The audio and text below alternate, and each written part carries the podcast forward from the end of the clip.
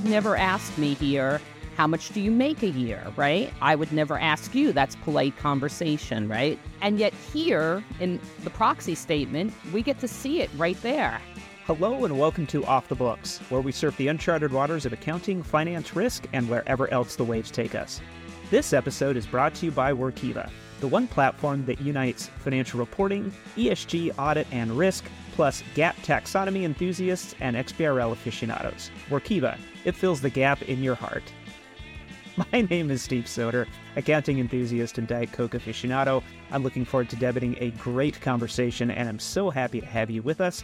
I am also, as always, very happy to have Catherine Tsai joining us. Catherine, can you please tell everyone about yourself? Sure, I'm not an accountant or Diet Coke aficionado, but I like venti soy chais and asking questions, so I'm very excited to ask questions of our guest today. I can completely understand why.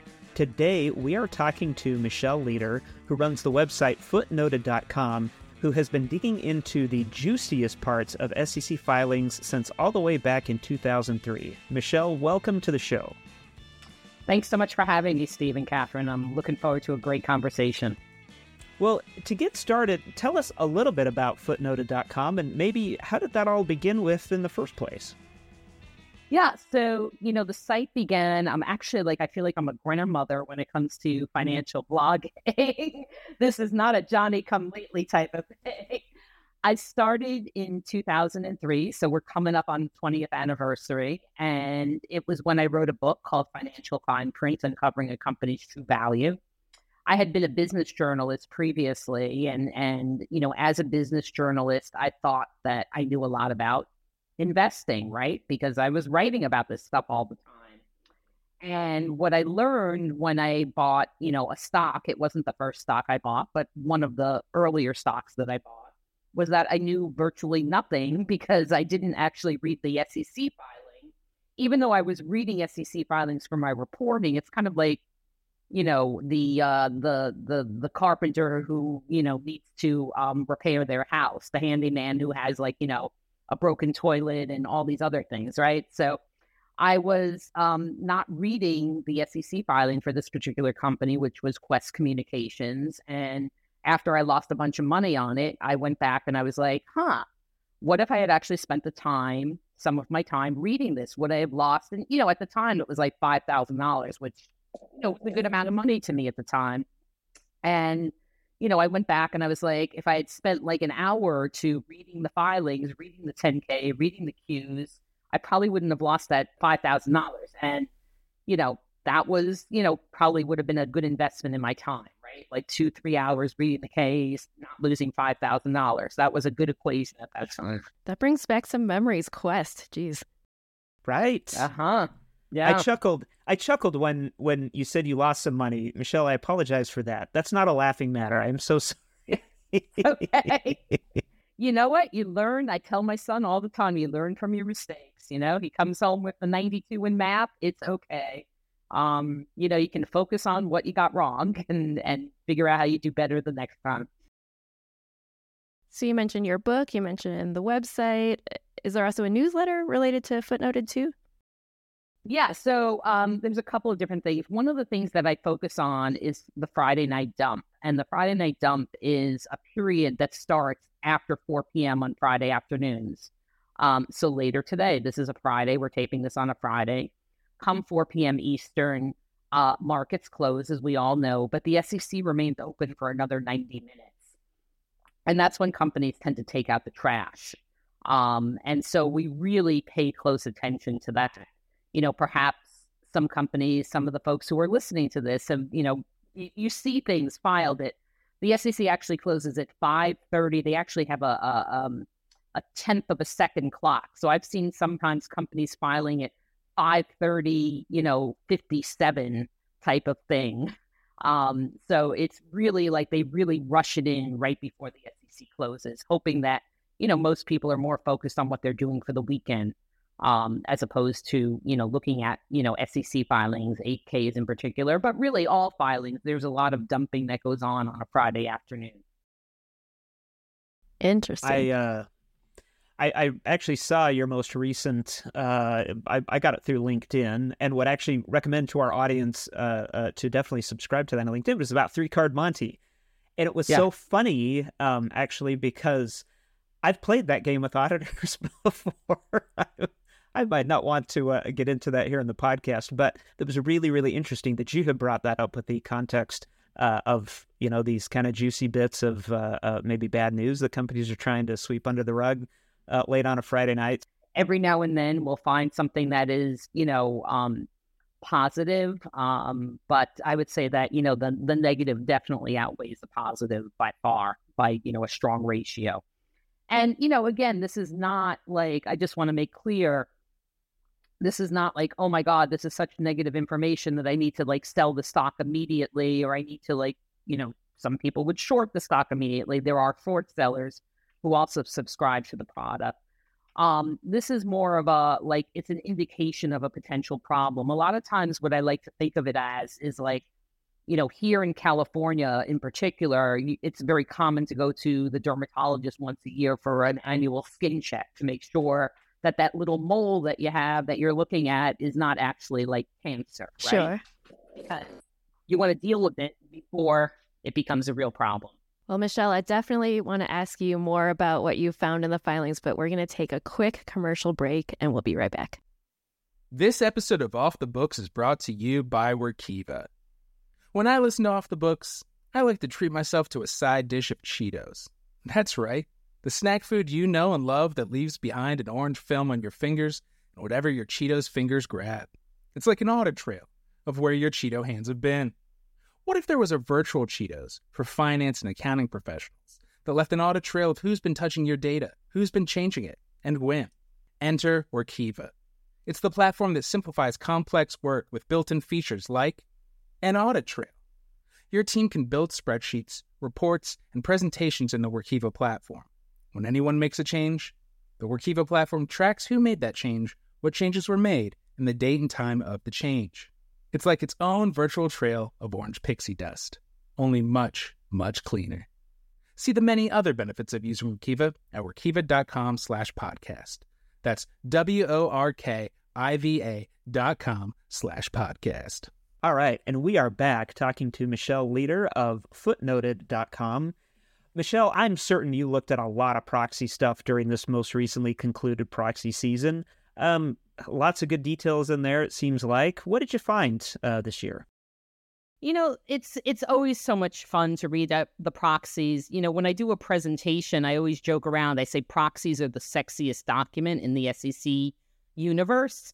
You know, you don't usually think of S E C and sexy at the same time. And sorry if this is N S F F or if that gets close to it, whatever. But it is really like, you know, it has information, right? Like you would never ask me here, how much do you make a year, right? I would never ask you. That's polite conversation, right? Nobody asks that. Nobody asks what's in your wallet. Of course, there's external clues like what car you drive or the size of your house or whatever, but nobody really knows.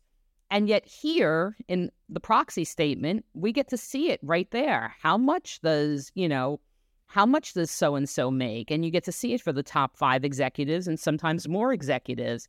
And so that's why I joke around that like proxies are really, you know, the sexiest document because it's giving you information that, you know, maybe you could say it's prurient, uh, you know, prurient interest, whatever. But I think, you know, if you're a shareholder in the company, it's important. I always like to look at the proxies because not only are you getting the compensation for the top five executives, you're also getting, you know, consulting agreements, you're getting related party transactions, you're getting how much directors are compensated for. You know, so there's a lot of really good information in there. And then, of course, you know, the shareholder voting, you know, what shareholders are proposing. Um, so there's really a lot of things to like about pro- reading proxies. And I found a lot of good stuff this proxy season. Um, I think one of my favorites was the disclosure in DraftKings proxy statement about how they spent, um, and this was something I posted about on LinkedIn, they spent about one hundred thirty thousand dollars to take the C E O and his family to the Super Bowl, um, you know, last year. Um, that's a lot of money. I mean, I know in the greater scheme of things, is one hundred thirty thousand dollars going to bankrupt DraftKings? No, probably not.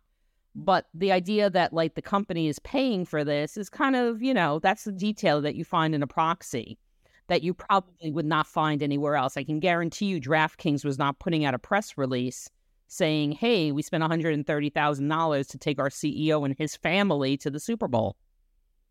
Why would DraftKings disclose that? Does that mean it's material, or is it just something that they felt they needed to disclose? I think it's probably, I, I mean, you know, I don't know DraftKings financials intimately, but like I, I would, I think it would be hard to argue that it was material. So it's kind of like good news, bad news. It's interesting to see and, you know, kind of like makes you like, huh, the C E O really couldn't pay for his family to go to the Super Bowl. I mean, you know, we pay for all sorts of things, right? You want to take your kids to Disney for the weekend. You know, it's it's on you, um, you know, whatever, whatever you want to do. Right. Like, and so it's kind of interesting when you see these sorts of things. Um, and we saw a lot of them in the proxies this year. I mean, that was one that really jumped out at me, but there were plenty of others, too. You know, one of the things that, that occurs to me, and I'm certainly not a securities attorney, but I have been part of those conversations before. So the C E O is one of the, you know, named executive officers where uh, that compensation disclosure uh, that she had mentioned you can find in proxies, that is a required disclosure. And there's this behind-the-scenes conversation like, okay, could that have been construed as being part of the C E O's compensation? If it was and wasn't a business expense, okay, then yeah, this probably belongs on the proxy, even though at a dollar amount, for sure it's not going to be material from an S E C reporting standpoint. And then there's that back and forth between Uh, the executive, the company, as well as the Securities Council, like, well, hey, we don't really want to disclose it, but we feel like we have to disclose it. And crap, if I knew that we were going to disclose it, I probably wouldn't have done the thing in the first place because it's a little bit embarrassing, you know? What uh, what else did you uh, come across this proxy season, Michelle? You know, I think um, there's all sorts of interesting things. I mean, like, you know, Zoom recently, they just put out a proxy last week because I guess they're on a little bit of a different schedule.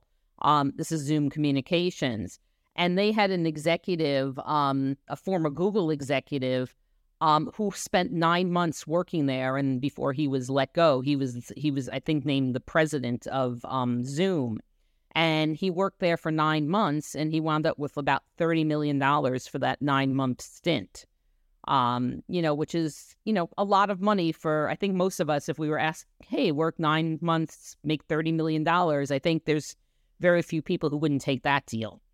Um, you know, so, um, you know, you see things like that, like, you know, you see security costs. I mean, I look at like, you know, Facebook. I mean, you know, Mark Zuckerberg famously takes, you know, uh, zero dollars in salary, but he spends over twenty million dollars on, you know, security costs. Um, you know, so there's things like that, um, that you see, you know, the security costs are really expen- uh, really interesting because they have been creeping up quite a bit lately. And, you know, you've always seen this in the proxies. I mean, I remember one time a couple of years ago, maybe it was even longer, you know, the the the C E O of uh, Macy's at the time, Federated Department Stores. It was right around the time that Federated changed its name to Macy's. And there was a disclosure about how the C E O was driven around in an armored car um, with security guards. And I'm thinking, like, is someone really coming? Yeah, that seems like, like, I don't know. I, I obviously, I don't know the threats that these folks face, and I don't want to make light of it because, you know, perhaps there are legitimate security threats, right? I mean, I'm sure Mark Zuckerberg faces legitimate security threats, and he has a right to protect him and his family. Um, but some of these do seem a little, you know, kind of like, uh, over the top. I mean, I, I just can't imagine, you know, why you need to be driven around in a, you know, like a, a like a vehicle like, you know, Biden, you know, is driven around in when you're the C E O of Macy's. How does that compare, though, to security costs for other big time C E Os? That's one of the largest I've seen, honestly. I mean, you know, Amazon, you know, Jeff Bezos spends a lot as well. Um, I don't remember looking at that number this year, but in the past, it's been, you know, pretty hefty. I mean, look, these people do not live lives like you and me. They have multiple residences that they, you know, and multiple conferences and, you know, private jets and multiple, you know, like entourages with them and everything like that. So, I mean, there is some expense to that. Steve, do you disclose what your security costs are? Uh, well, as of yet, my security costs are limited to the golden doodle I have uh, watching over me here at the house. Um We we took that as a personal expense, though, so we don't plan to charge that back to Off the Books or to our sponsor. Um, you know, it's interesting um, on that that thought about security, because I wonder if you were to talk to a member of the board to, hey, you know, what, what do you think about this? And and I'm assuming that if you were a founder, let's say, you know, Zuckerberg, for example, say, well, hey, you know what, it kind of is what it is. Like, what do you want me to do? Yeah, no, I mean, I think you can make a legitimate example. I'm sh- I mean, a, a legitimate argument, I should say. I think, you know, someone like Zuckerberg is a unique individual in his position, and I'm sure he legitimately faces security risks. And he's got two young children, and, you know, anyone who's a parent will know that they'll do anything to protect their kids, right? But um, it doesn't look good when you're laying off employees. Well, Michelle, I know you mentioned that this year marks the twentieth anniversary of footnoted dot com. So over the years, what are some of the most surprising things that you found, or the sexiest disclosures you found? You know, one of my favorites actually is from Qwest Communications, and it was um, a number of years ago, and they had hired a new C E O f- who had been living in Den- I'm, I'm sorry, had been living in San Francisco, relocated to where Qwest was based in Denver. And as part of the disclosure, they disclosed that the, I think the stepdaughter um, was allowed to fly private between San Francisco and Denver to um, go to, you know, back and forth to her, her school. And I remember thinking, like, this seems like, I mean, you know, this seems like kind of a crazy request, like a high school kid. You know, I used to take the bus to high school, New York City transit. It was it was quite glamorous. And, uh, you know, this kid gets to fly back and forth on a, you know, on a Gulfstream or whatever. I don't know it was a Gulfstream, but like gets to fly back and forth on a private jet to go to high school. I mean, you know, this is like probably fifteen years ago. It was early on when I was, you know, like maybe even earlier starting out. And so I wonder what that girl, you know, like, like how do you get on a Southwest flight once you've gotten used to flying private in high school? You know? Sli- slightly different like, experience. Yeah. Do you get like number C thirty and like you're happy with that? Well, and, and, and I'm, I'm connecting the dots here that clearly you've, uh, you've started paying more attention to Qwest Communications. Uh, so you weren't uh, fooled twice there. Yeah, exactly. the, the loss of your investment. Well, yeah. You know, Michelle, one question that I have, what advice would you give to companies who may have to make a potentially embarrassing disclosure? And, and to me, it seems like, look, if you're doing something at the last possible minute on a Friday night, you're messaging subtly that you don't want a lot of people to see this. And, and, and, you know, I, I wonder about what's going on behind the scenes of that, you know, outside counsel and public relations and other people. But I just wondering, if you find yourself in that position, what do you do? Any advice that you have, having looked at this for so many years? I mean, I think just get, you know, it's, it's, you know, get it out there. Honesty is like, you know, I went to Brandeis University, and like, you know, like Louis Brandeis fi- famously said, sunshine is the best disinfectant, right? Um, you know, it's it's get it out there. Um, and, you know, maybe don't try to make it seem like, you know, dress it up as something that it isn't.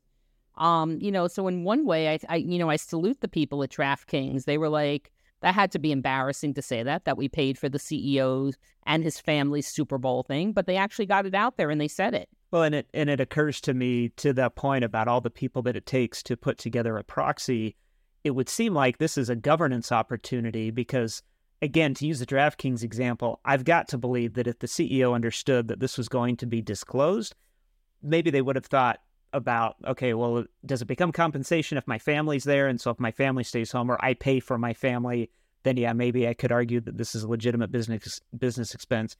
You do wonder if the governance surrounding that could maybe inform uh, whoever that executive is, so that whatever the thing is, a trip to the Super Bowl, private jet, or whatever, if they understood the disclosure implications, then they could make more of an informed decision. Hey, would I really want this disclosed to my neighbors, right? Ooh, next door could just, with a simple search on Edgar, actually pull up something like that. Yeah.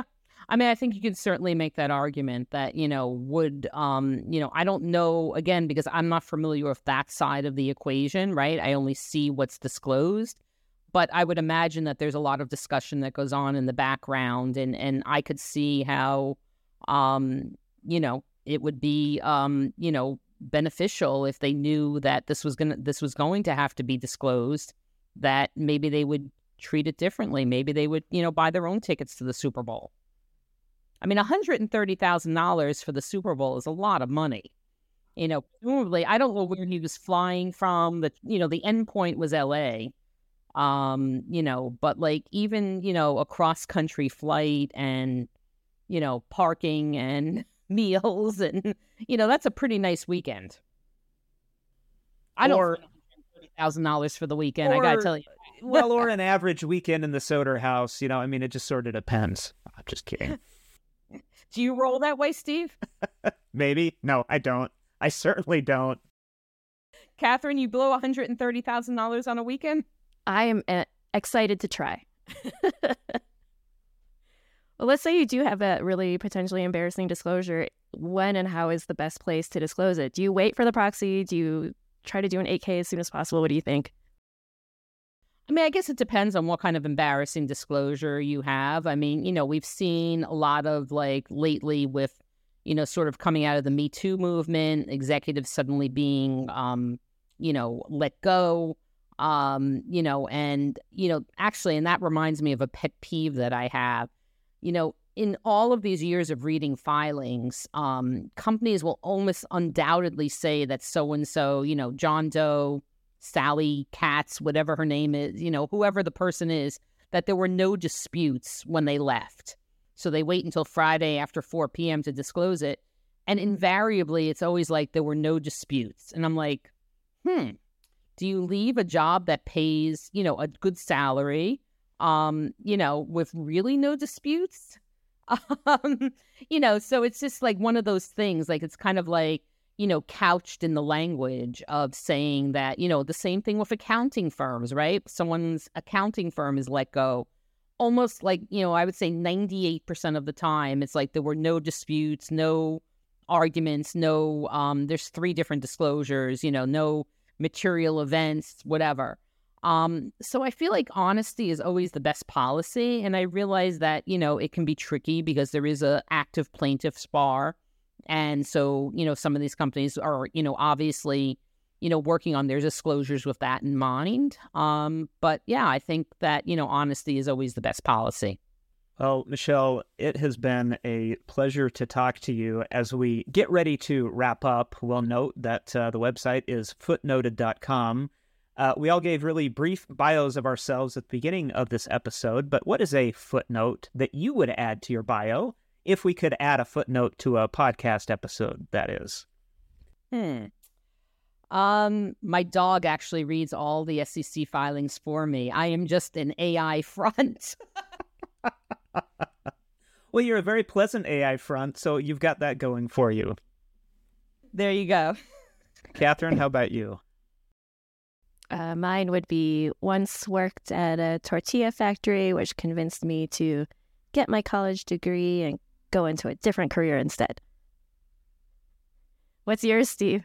Well, after some uh, discussion and uh, uh, intrigue recently, I will say that uh, I do love Diet Coke. That is my uh, drink of choice. However, a Coke Zero uh, is acceptable uh, from time to time. So that would that that would be my footnote there. Surprising footnote. Well, I don't Michelle, like Coke Zero at all. Really? Like not even a bit, but you do like Diet Coke. Is that is that correct? I do like Diet Coke, but I, and you know what I really love, like especially being here in Southern California, I love the Mexican Coke. Ah, and, and oh, yeah, yes. It's easy to find here in Southern California. When yep. I was back living in New York, like, you know, I'd walk into these bodegas and I would ask for Mexican Coke, and I think that they thought I was looking for something else. What's Mexican Coke? Not soda. Hey, I got a guy, but uh, he's not in the store. Where you got to go out back to ask him. Oh, man. Well, uh, Michelle, big thanks for joining us on the episode today. Thank you so much. Great. Thanks so much for having me. This was a lot of fun. Now on to the Friday Night Dump. There you go. Couple hours. Well, thank you, dear listener, for surfing along with us. I'm Catherine Sy. That was Steve Soder, and this has been Off the Books presented by Workiva. Please subscribe, leave a review, tell your buddies if you liked the show. If you're watching this on YouTube, leave us a note in the comments, or feel free to drop us a line at offthebooks at workiva dot com. Surf's up, and we'll see you on the next wave.